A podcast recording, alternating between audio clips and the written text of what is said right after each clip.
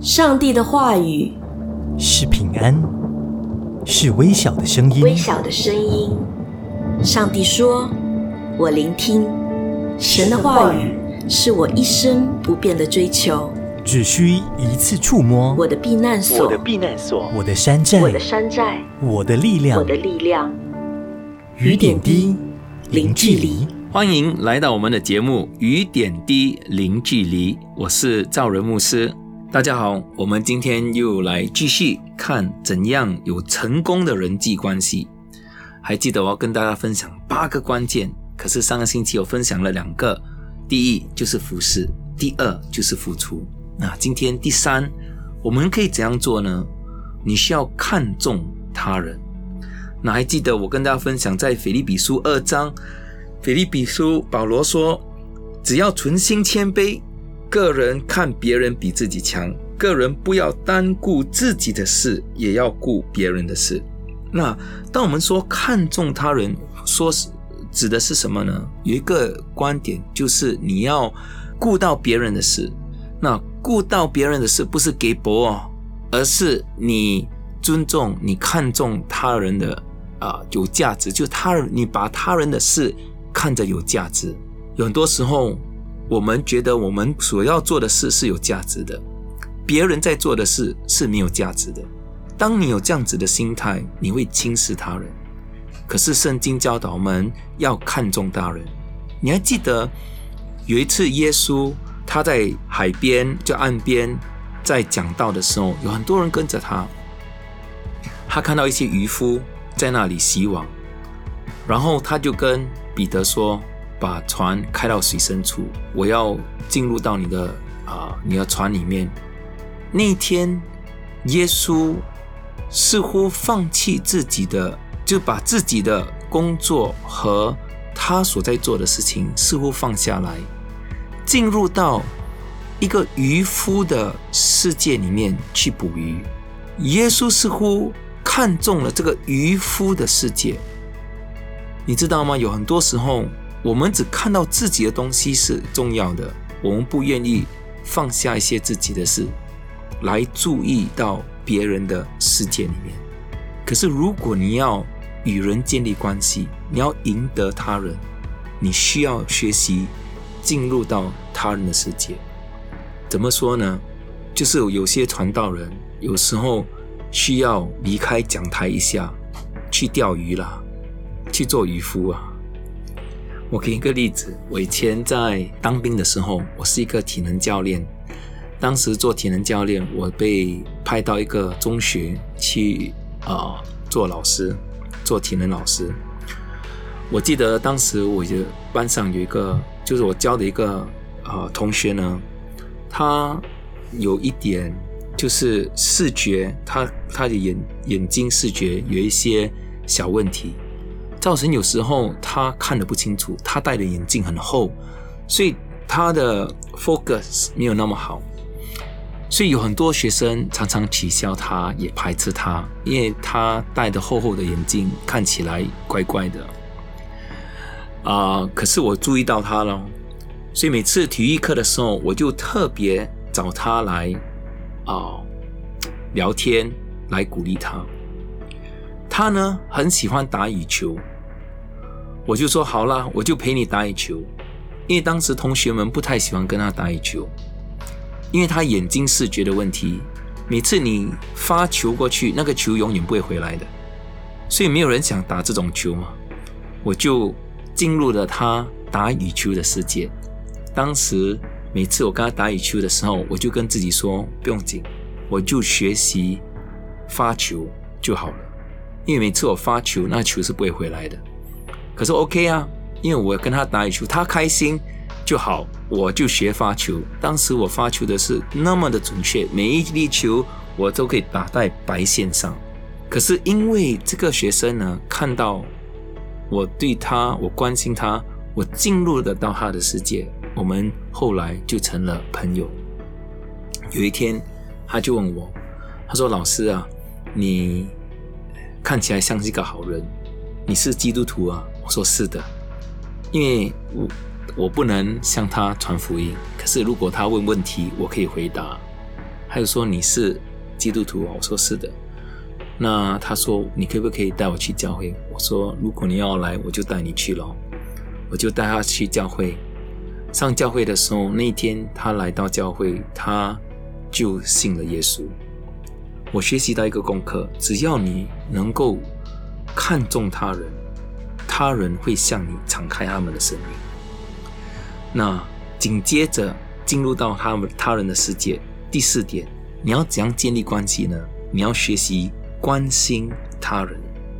那关心是什么呢？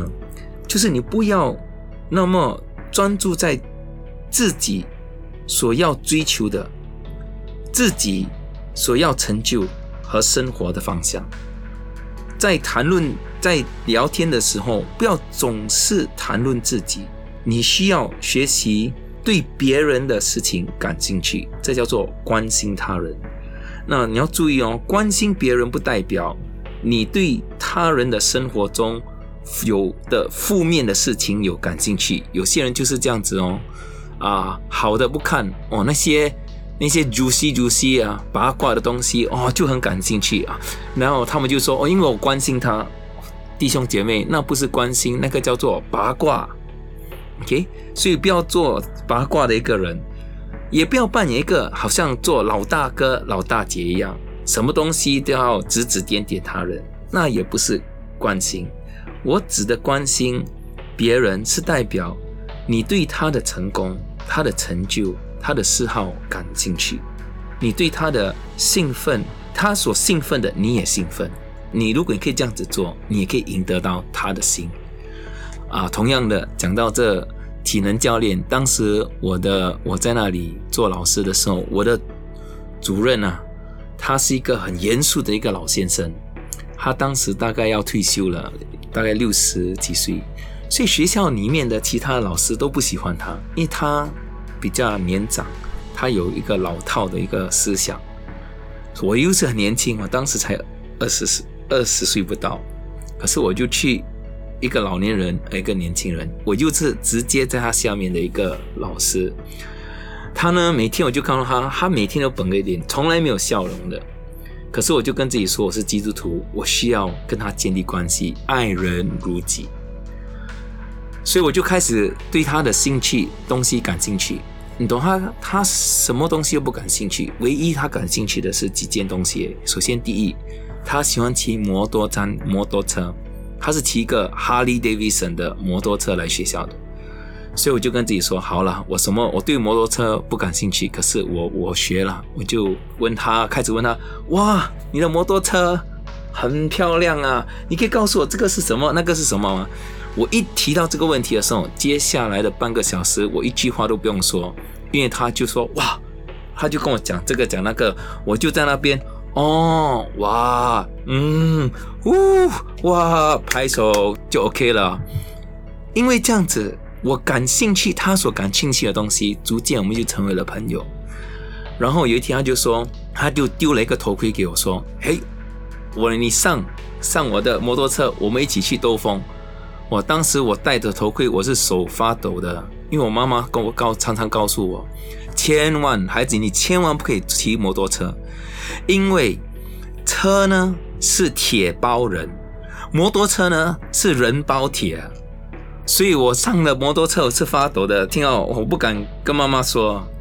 可是他开的那个高速开得很快，那种 Harley Davidson 啊，开得很快。可他就说，他就在前面说，哇，好不好玩？我在后面说，不，好。